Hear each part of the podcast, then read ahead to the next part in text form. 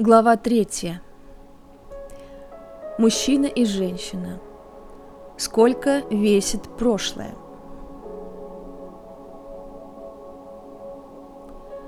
В маленьком деревянном шкафу детской комнаты темной ноябрьской ночью стоял одинокий оловянный солдатик. Ему было грустно и холодно в старом сыром шкафу. Невидимые капли выстукивали по невидимому подоконнику грустный марш и вселяли непонятную тревогу в его оловянное сердце. Солдатик был куплен этим вечером на деревенской ярмарке и в сумерках поставлен на полку. От волнения он не успел разглядеть, есть ли у него соседи. Он стоял, просто охраняя темную пустоту, и тихонько шмыгал носом, потому что в ноябре, да еще когда за окном дождь, все шмыгают носом. И этот тихий звук маленькой летучей мышью носился по шкафу, шарахался от сырых стен и еще больше пугал его – Солдатик решился и спросил. «Эй, послушайте, есть здесь кто-нибудь?» А рядом, на той же полке, стояла маленькая желтенькая свечка в старой треснувшей рюмке. Если бы солдатик был чуточку посмелее и просто вытянул руку вперед, то легко бы мог дотронуться до нее своей маленькой шпагой – «Вам холодно и одиноко?» — вместо ответа спросила свечка. «Здравствуйте, сударыня!» — обрадовался солдатик. «Теперь мне уже не так одиноко, только немножко холодно. Но мы, военные, неприхотливы». «Но я забыл представиться», — спохватился он. «Меня зовут Оловянный солдатик». «А меня зовут Свечка».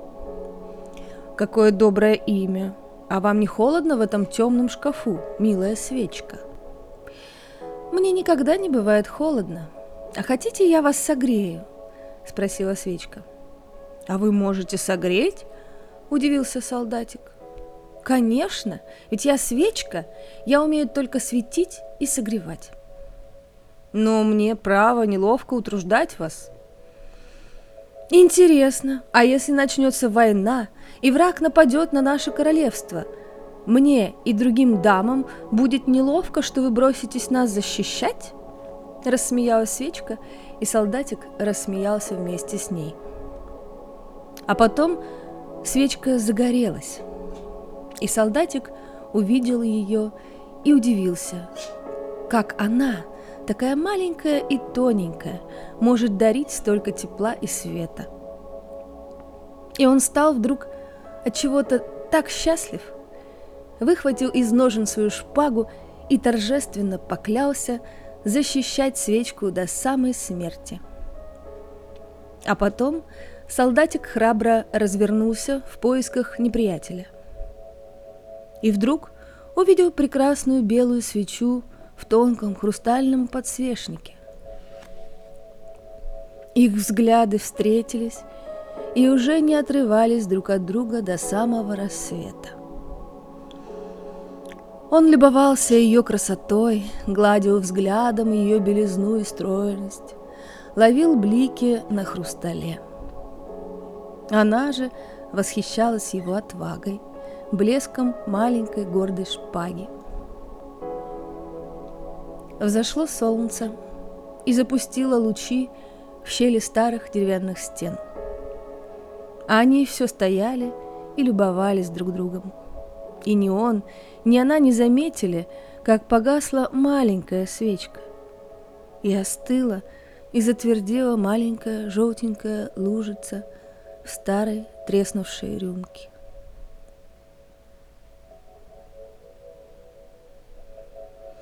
Итак, рассмотрим теперь, как на отношения между мужчиной и женщиной влияют их предыдущие отношения. История Наташи. Наташа, 41 год, отношения с мужем плохие. частые ссоры из-за сына от первого брака.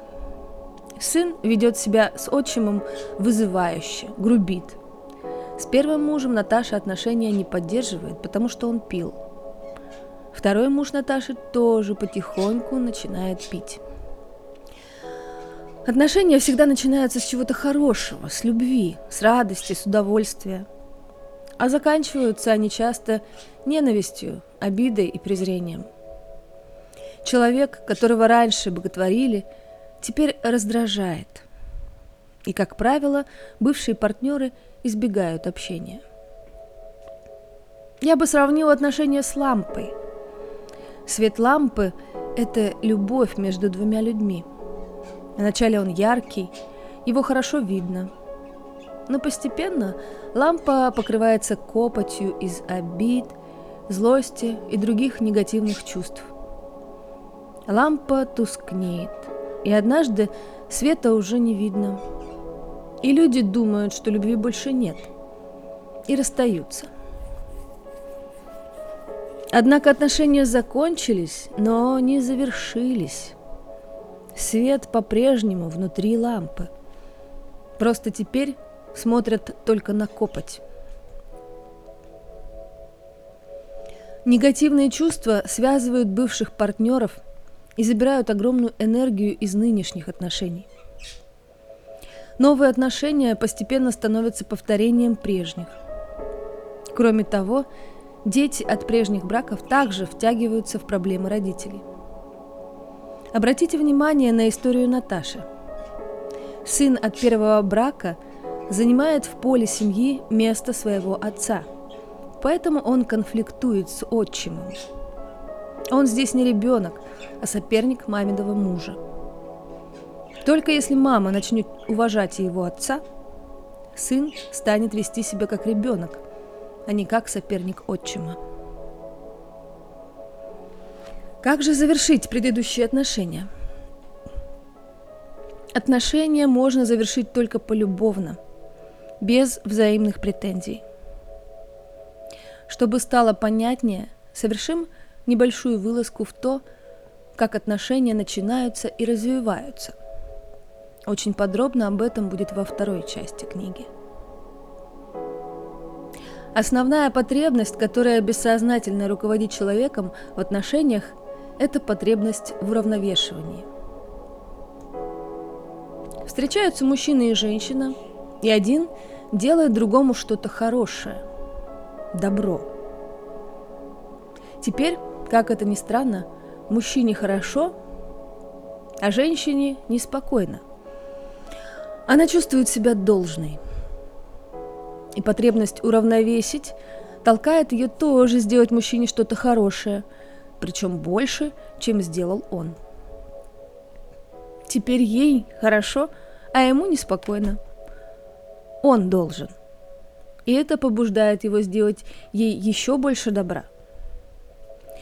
Между ними начинается обмен добром, который строит и укрепляет отношения.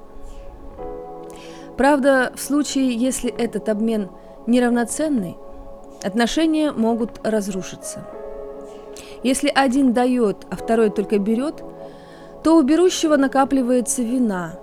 Он должен. И если берущий не может ничего дать в ответ, он обычно уходит. Например, когда молодая девушка живет с мужчиной, который богаче и старше, и содержит ее, девушка обычно через какое-то время уходит от мужчины. Но если один партнер сделал другому зло, Начинается другой обмен. Теперь мужчине плохо. Он виноват. А женщина невиновна. Она жертва. Она имеет право предъявлять претензии. И потребность в уравновешивании побуждает ее мстить. Она делает в ответ еще больше зла. Теперь она виновата, а он невиновен. Он жертва. И он в ответ делает зла еще больше. Этот обмен делает отношения очень тяжелыми, и при этом он их укрепляет. И даже когда в итоге этого обмена пара расстается, Отношения не завершаются. Кто-то сделал зла больше, а кто-то считает себя жертвой. История Ларисы. Лариса, девушка 24 лет, пришла на прием с огромной обидой на мужа. Как выяснилось, пока она была беременна, а потом кормила грудью сына, муж встречался с другой женщиной. Отношения с мужем после этого стали невыносимыми. Она его обвиняла, он злился. При этом Лариса хотела восстановить отношения с мужем. Она его любила. Я предложил ей сделать ему в ответ что-то плохое, но меньшее, чем сделал он. И она сама подсказала решение. Она сказала, что не будет изменять мужу. Это противоречит ее принципам. И я ей предложил. Зачем тебе изменять ему, ты скажи ему, что изменила. Через четыре дня они пришли ко мне вдвоем и сказали спасибо. Он перестал быть виноватым перед ней, а она перестала иметь право обвинять. Обмен злом можно прекратить, если в ответ сделать меньшее зло. Не с целью отомстить, а чтобы виновный перестал чувствовать вину – но чаще всего после обмена злом отношения уже слишком покалечены, и поздно что-либо делать.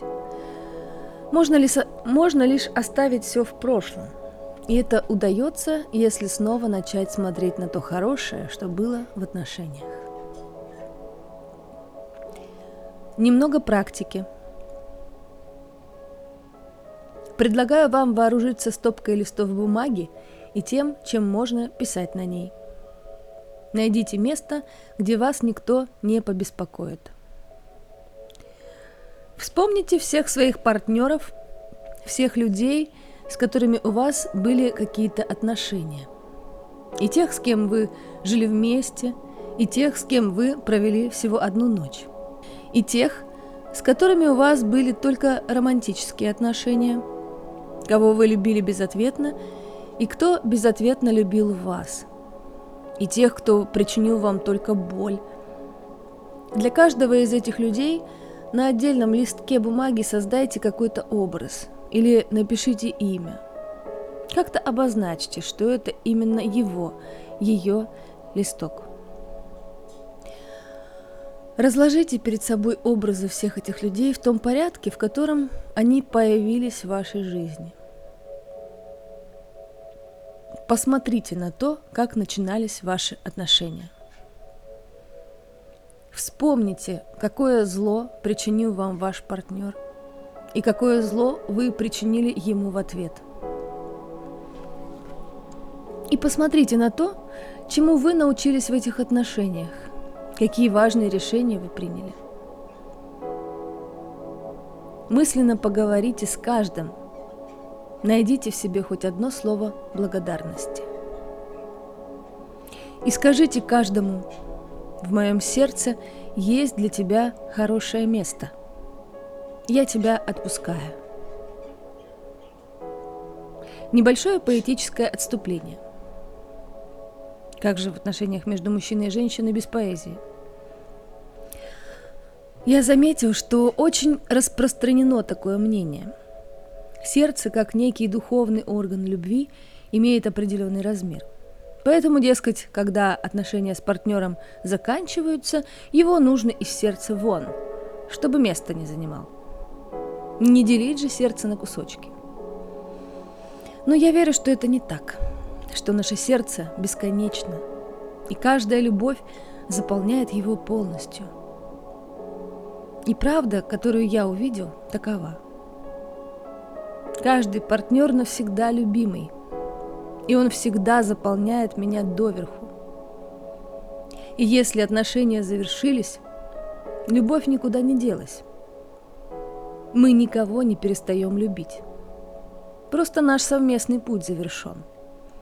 И когда приходит новая любовь, наше сердце просто становится больше.